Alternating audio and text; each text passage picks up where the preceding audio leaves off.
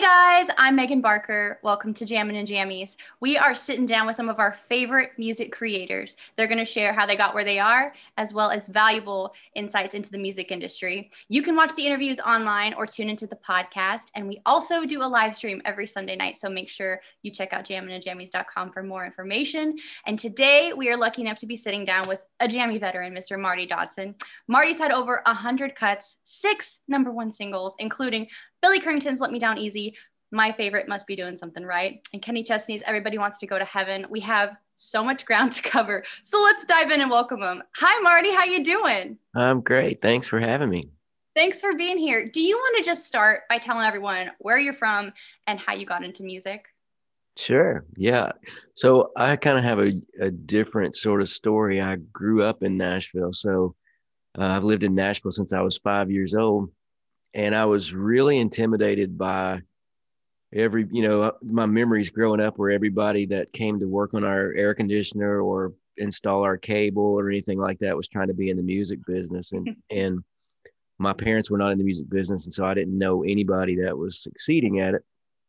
So I kind of was intimidated and I decided I would just go to college get a degree and and do something else uh, even though that was kind of a childhood dream of mine was to be a a songwriter. I was I was the guy who would always like open up the CD or a record and and look at the liner notes and see who wrote the songs and you know try to to look up those people and I was just fascinated with that process. But I kind of just put that on hold. Went to college, got a degree in psychology, uh, which you really can't do much with at all. and so, uh, but I worked for ten years as a youth minister. Wow. Um, and I just I kind of um, just fell into that. And then I was offered a job doing that when I was in college. And then I got offered a job doing that when I got out of college. And then, you know, it just, it just kind of 10 years went by and I woke up one day and was like, oh, th- this is not really what I chose to do. It was just a, a thing that was convenient and, and I was good at it, I guess. But I read a book called uh, What Color's Your Parachute that that helps you find your passion and find a, how to make a profession out of your passion. Mm-hmm. And that book was really pivotal to me because after I read it, I thought, well, if I could have been anything I wanted, I would have been a songwriter. And so I guess in my 30s, I had a little more courage to, you know, to pursue it, even though I didn't have any connections. And I knew one guy named Gordon Payne who was in the Crickets. He took Buddy Holly's place. And so uh, my dad had been building computers for him and I knew that he was in the music business. So I got my courage up one day and I just asked him if he would listen to some things that I had written. And he did. And he liked one of my ideas called Weekend Cowboy. Hmm. And it was about a guy who works an office job. And then on the weekends, he dresses up in jeans and a, a hat and goes out and dances. I love that. And so he um, helped me make that song more commercial. And then uh, he took me in the studio to demo it and i had never seen how that happens and so he plays we had a cassette of our our work tape and he played that cassette and the musicians uh, it didn't even seem like they were paying that much attention and then they all went into their isolation booths and they played our song and i was like whoa how does that happen? You know? And and i was just from that moment i think i was just hooked and i, I thought man i've got to figure out how to do this. So um, I, I think I bugged Gordon to death trying to get him to keep writing with me. And he wrote for Starstruck at the time. And so he he kind of started pawning me off on some of his friends that were beginners as well. And one of those guys uh, was a guy named Terry Vonderheide. And Terry um, and I just kind of hit it off and we wrote really well together. And shortly after we started writing, um, Terry got offered a, a, staff writing deal with Kim Williams and Sony, kind of a co venture. And so Kim and Sony got to hear everything that Terry and I were writing. And I'm really grateful that he remained loyal to me and kept writing with me.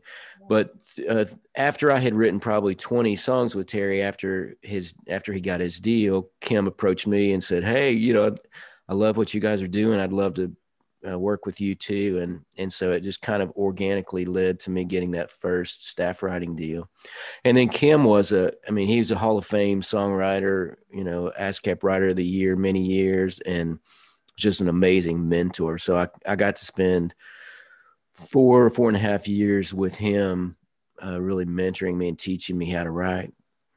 Incredible. Well, it sounds like a lot of this stemmed from your buddy Gordon too. Thank God for Gordon. Exactly. If, if Gordon had not started that ball rolling, uh, it never would have happened. That's amazing.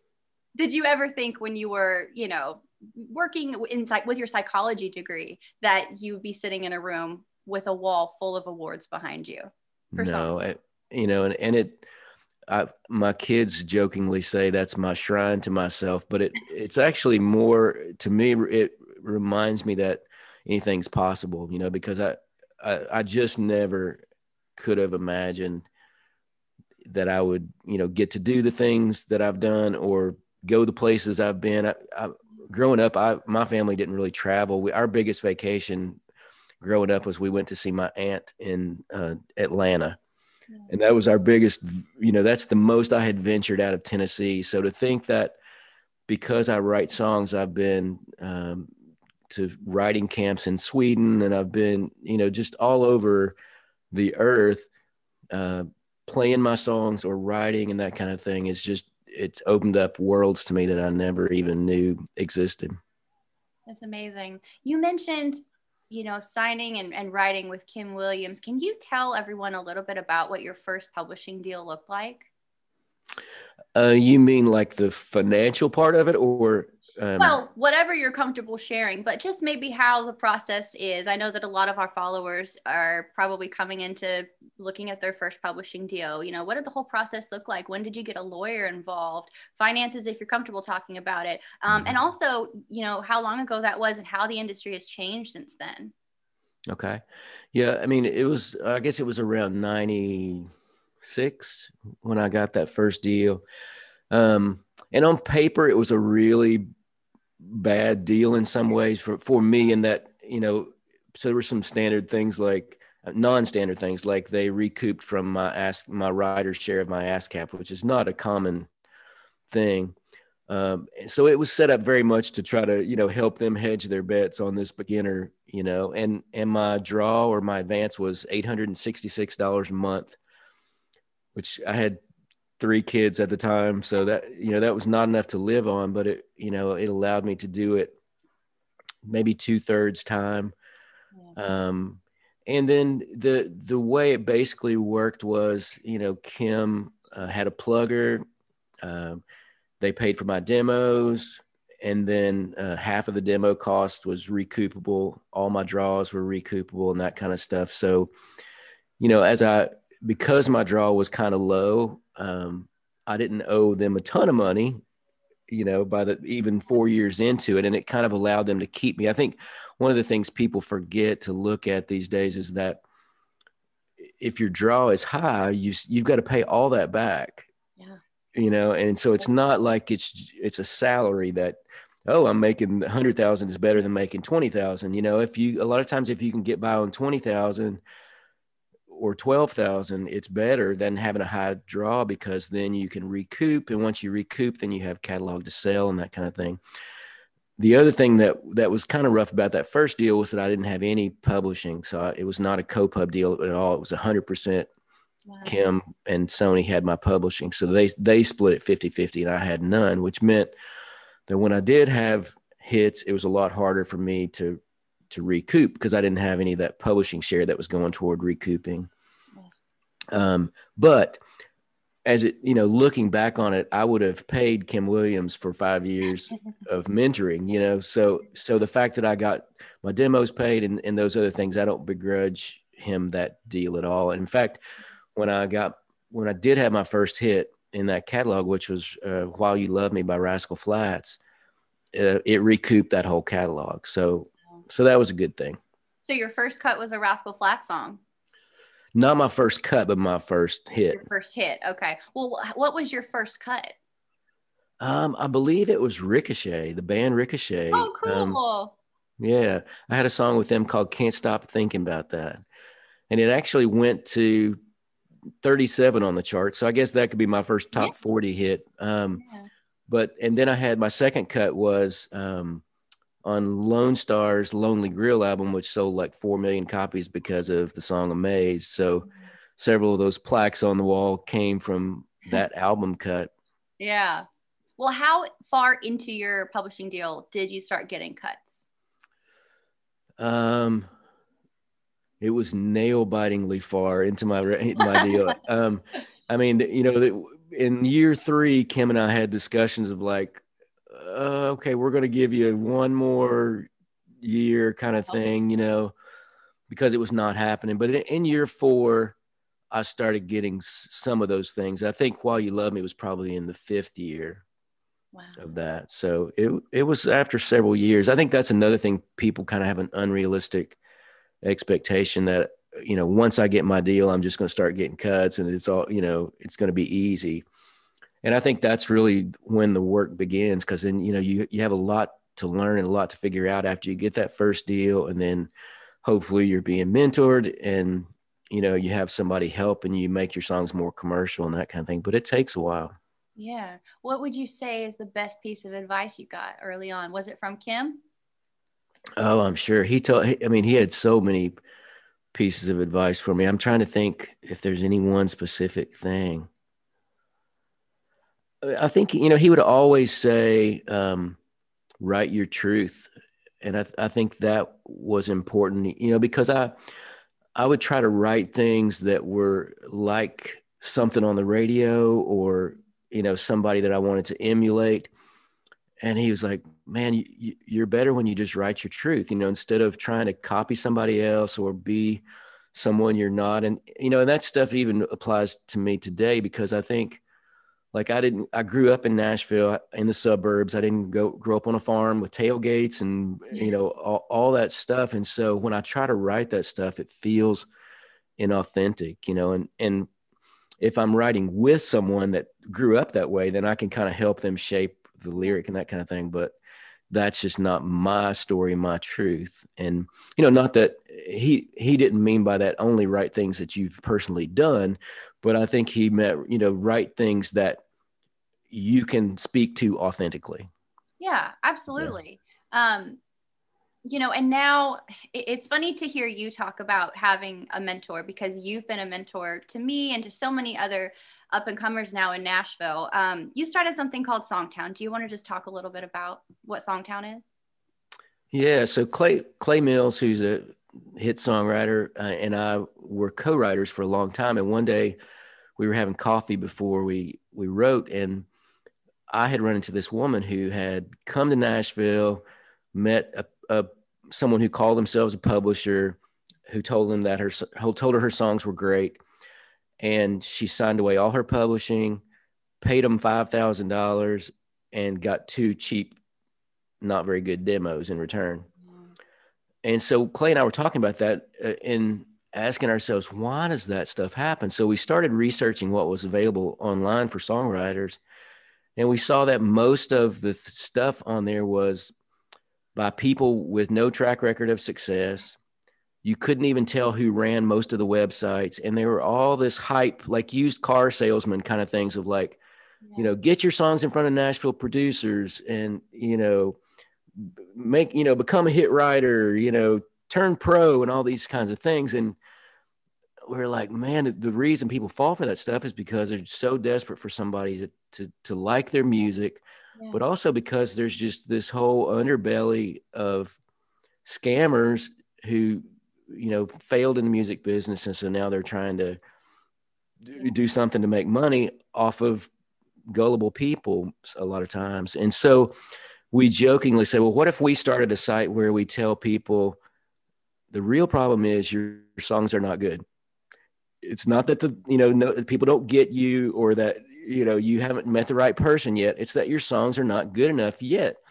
And here's how to make them better. And so we th- we're like well that's the worst you know business plan ever to, to tell people their songs are not good. But we started doing daily blogs on facebook. We created a page and we started doing daily blogs about how um, demos work you know how that process works how much it should cost what's kind of a reasonable range and way for it to happen, how publishing works. And then it, we kind of grew this community of people that were really hungry for the truth about how things work and to get away from the hype and all that kind of stuff. And so we, then we started doing some teaching blogs about you know, here's how to make your songs better, some things, to, you know, to look for in your songs when, when you're rewriting. And it just kind of organically grew into this community of people that wanted to get better, bought into our idea that, you know, we always tell people that the answer to any problem you're having with your music is that you need to write a better song. Yeah. You know, so if I'm pitching my songs and nobody's taking them, I need to write better songs. It's not that I'm, you know, something's faulty in the pitching process. And so just taking that responsibility of let's just keep getting better was kind of our motto. And so then people said, well, you guys should teach classes. So we started teaching some online classes and it just kind of organically grew into this community. So we created a website. Um, and now it's, it's a, you know, we've had over 10,000 people take our classes and that kind of stuff. But it, it's just all founded on the idea that if you want to succeed, find people who've succeeded at doing what you're trying to do and you know get mentoring get you know learn from those people how things really work and uh, you know and kind of devote yourself to continued growth as a writer. Yeah. And it's so that's, i mean what's it like for you to see some of your students if you will go on to get publishing deals and have success? Yeah i mean you know somebody i mentored i just recently had a tim mcgraw single and another person's about to sign a a songwriting staff deal with Big Machine, and we've helped. I think well, I lost count, but I think it's 16 or 17 people get staff writing deals, and then you know more and more uh, we're having people say, you know, I've got this single out, you know, and and Songtown people wrote it, and it's just really gratifying. It's it it lets me see what Kim felt, you know, when I started having some success. So that's cool, kind of a full circle thing. Yeah, really. I'm sure he'd just be totally proud of everything that you've done. Um, and now you're also a publisher. You've started your own publishing company with Clay. Do you want to just tell us a little bit about that as well and what that's been like? Yeah, so that, that's been a um, you know kind of I guess in some ways is is also the the outgrowth of Kim working with me. Uh, in that you know since him, I I never had a publisher. You know I had some great publishers, but they they never were mentor publishers. You know, they were, uh, you know, run by song pluggers or uh, veteran publisher kind of things. And, you know, and, and they could pitch songs well, but they, they really didn't, weren't able to mentor me. And so, you know, as Clay and I started helping, I think when we passed 10 people that we helped get staff writing deals other places, we're like, you know, we're training these people to write and then we're just sending them off to someone else, you know, and, and why not why not create a publishing company and um, you know and sign some of those people ourselves and mentor them and that kind of thing. And so you know the philosophy with vibe city also is you know every single writer that comes into vibe city gets a 50-50 co-pub. Um, they have better deals than i still have with my publisher. It, financially and that you know we want it to be writer friendly instead of publisher friendly and we want it to set those writers up to succeed. So in vibe city instead of uh you know big draws and things like that we're we're helping people um, keep that balance low so that if they have one hit it recoups their whole catalog. Um, I won't get into fine details, but like they get there's reversion clause. So you know if if you're a Vibe City writer and you had one big hit, and you and you leave Vibe City, you could sell that catalog. You know, you're you're part of the catalog and and be kind of set up for life, um, instead of owing a publisher, you know, two hundred fifty thousand dollars that you have to pay back. Yeah. Oh, I love that. You're you're changing the game by having these.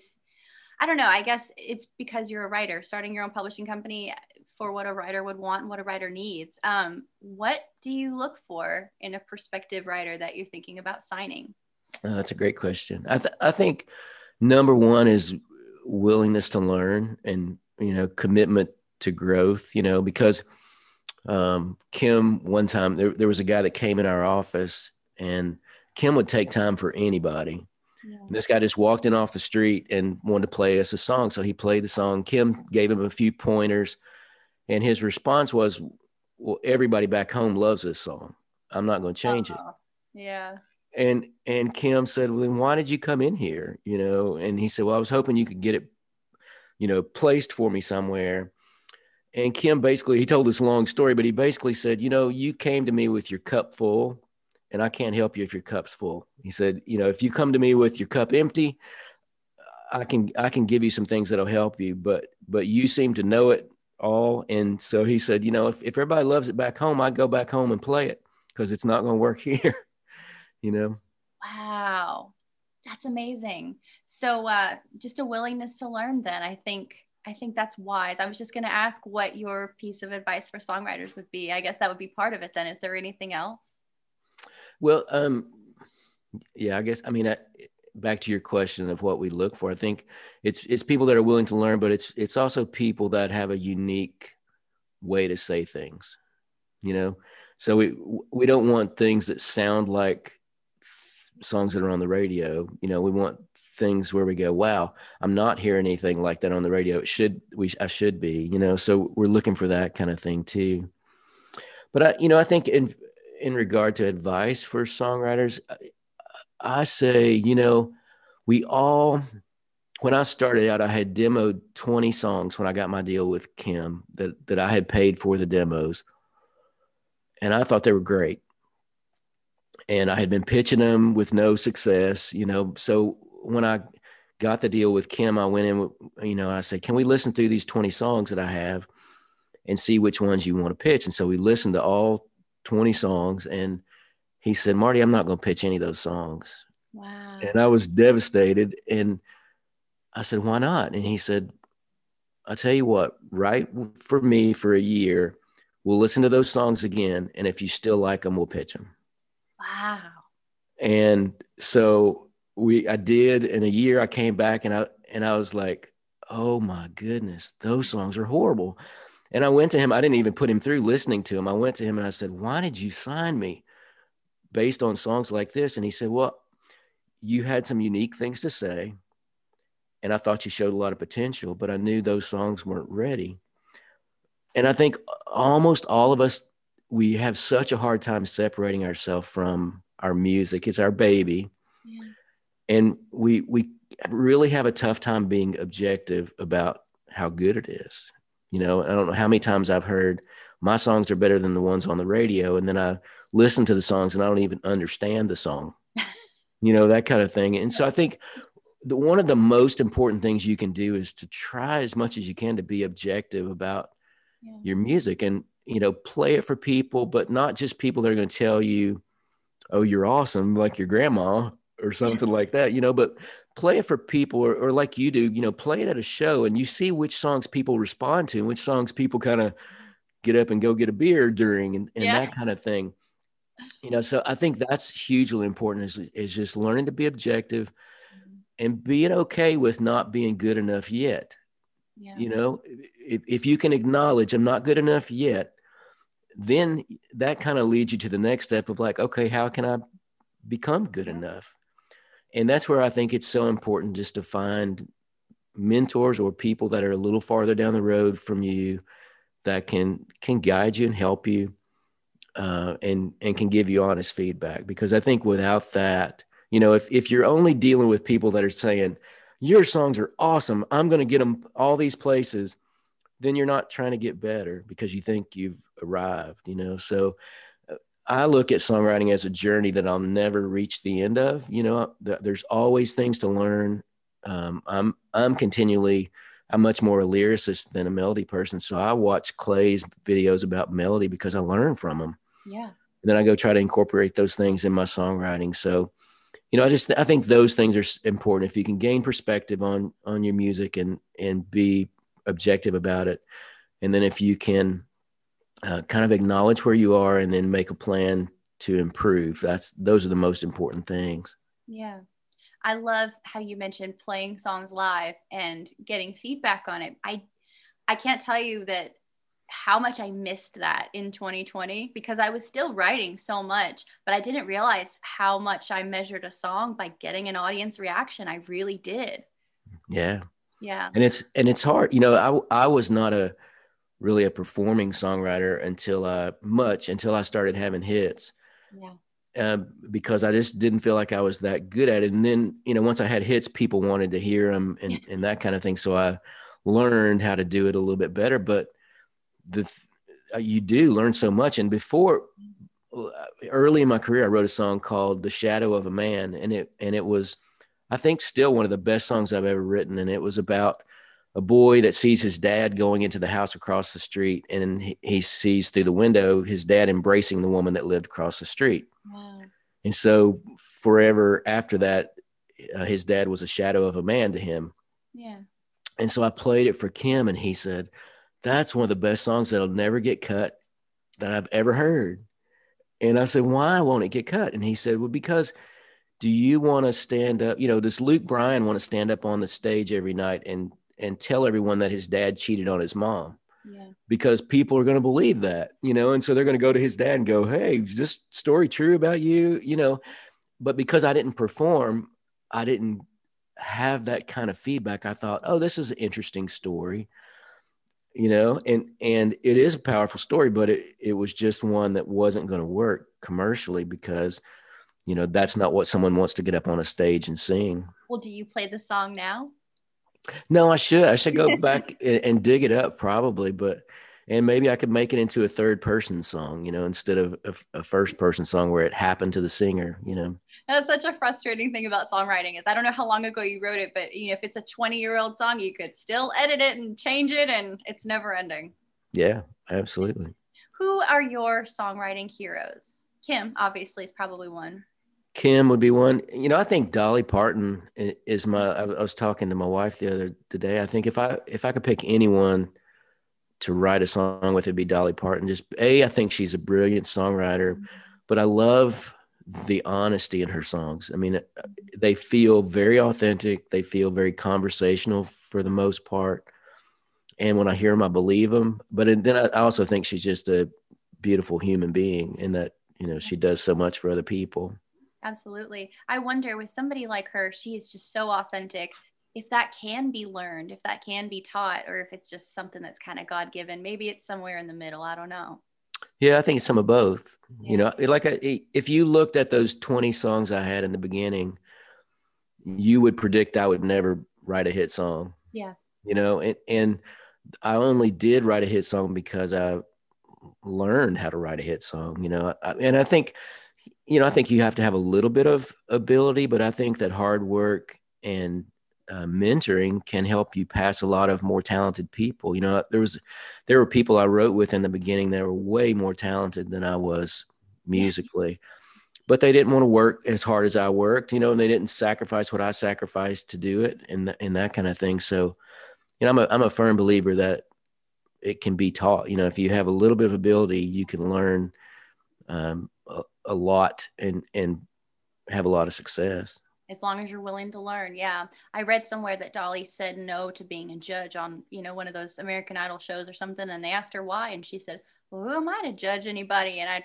that stayed with me. I mean i don't think there's anything wrong obviously with being a mentor to somebody but she didn't want to pass judgment and i really admired that. I thought that was yeah cool. i do too. And i think other people i, I love the music of carole king james taylor. Yeah. Um I was a huge John Denver fan. I loved uh, his music. Yeah. Um, you know, but I'm just a fan of great music. I, I like a lot of uh, Bruno Mars music because yeah. I, I, think it's just brilliant writing. You know, so I'm a fan of great music wherever it where it comes from. Yeah, me too. Me too. All right, final question.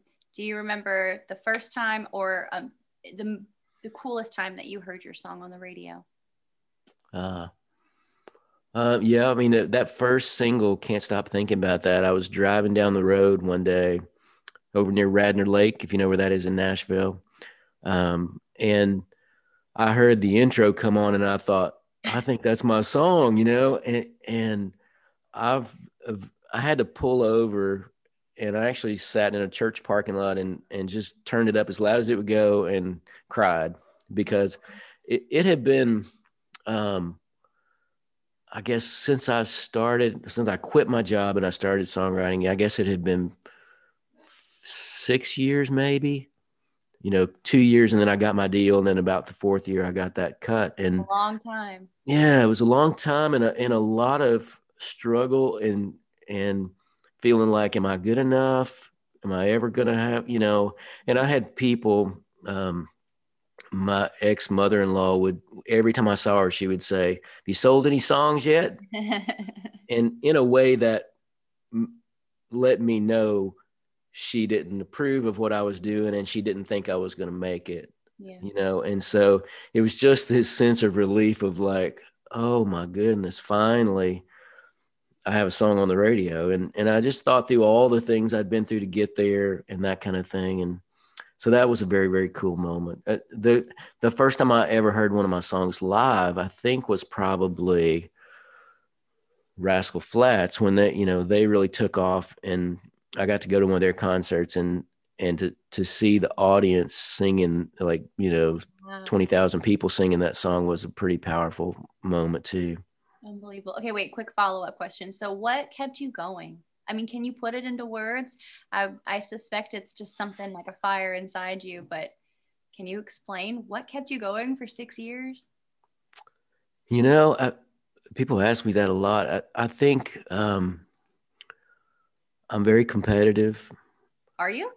Uh, yeah, I am. Uh, Somebody you know, had, who helps everyone and you're trying to be a mentor, you're competitive, really? Well, I've learned to temper it, you know, and, and to, to channel it in, in the, hopefully in the right ways.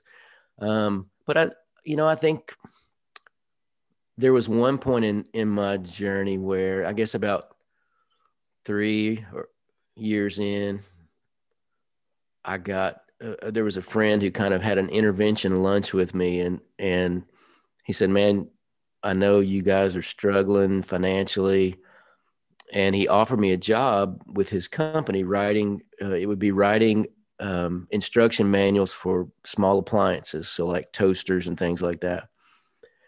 And it would be it was making more money than i had ever made in my life. It would have you know retirement it would have benefits insurance and all that stuff. It's tempting. It was very tempting. And and i think at that point i had to decide okay, are, are you 100% in on this? Do you believe you can do it or do you not?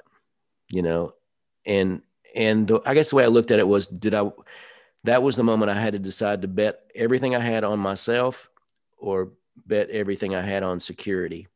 Wow. And, and I think that's one of the most profound choices I've made in life in, in that, you know, when we look at it, there's really not that many things in life that are secure you know our health is not secure you know our, our finances things we own we we can feel secure sometimes.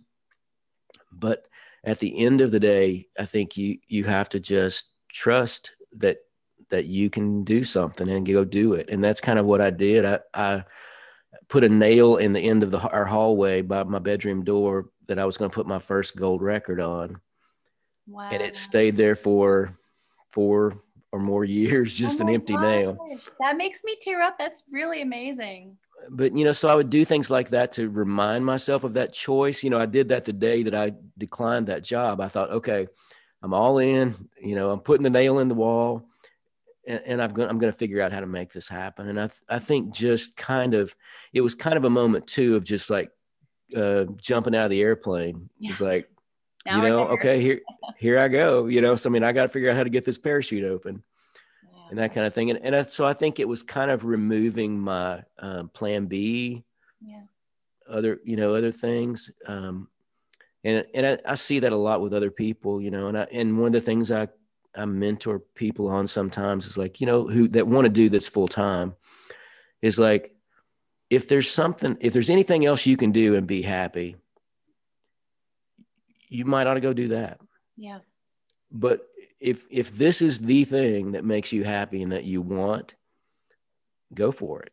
Yeah. You know, and, and go all in on it and and let go of the other, you know, the the plan Bs and all that kind of stuff. And you know, and I've had some people go, uh, I had a guy recently come back to me and say, you know, the best thing you ever told me was that that piece of advice because he said my my fiance and her family were so stressed out about me being a songwriter and was I going to make it and what, you know, down the road, what's this going to look like and all these things. And he said, I found this other career that I'm really happy in. And I, and now I just write for fun and, and it's great, you know? Yeah. And maybe that is the right move for some people it's it's got to be hard for you to be in that position where you're giving advice life decision advice to people so maybe it's good that you have that psychology degree after all have you have you found a use for some of that knowledge yeah it's come in very handy i, I had a publisher one time say uh, we were sitting down to sign my deal, and he said, well, "You know, I'm, we'll, we're going to sign this deal, but don't be using that psychology stuff on me." And I said, "Too late." and he was like, "Dang, what'd you do?" Yeah, you never know. You'll never know. Oh, that's hilarious. Yeah. Wow. Okay. Well, I don't really see how it could get any better than that ending. So I just want to leave it there. Um, unless there's anything else you wanted to add. No, thanks for having me on. It's always good to talk to you. Yeah, it's good to talk to you too. Thank you so much. I really know that this is going to inspire a lot of people and um, everybody go check out, go follow Vibe City first of all, because I'm sure you guys have some big things planned and sign up for Songtown. And uh, hopefully we can get Jammin' and Jammies going again this year. Fingers crossed. I hope so. Okay. Thanks, Marty. All right. Well, take care, Megan. Bye. Bye.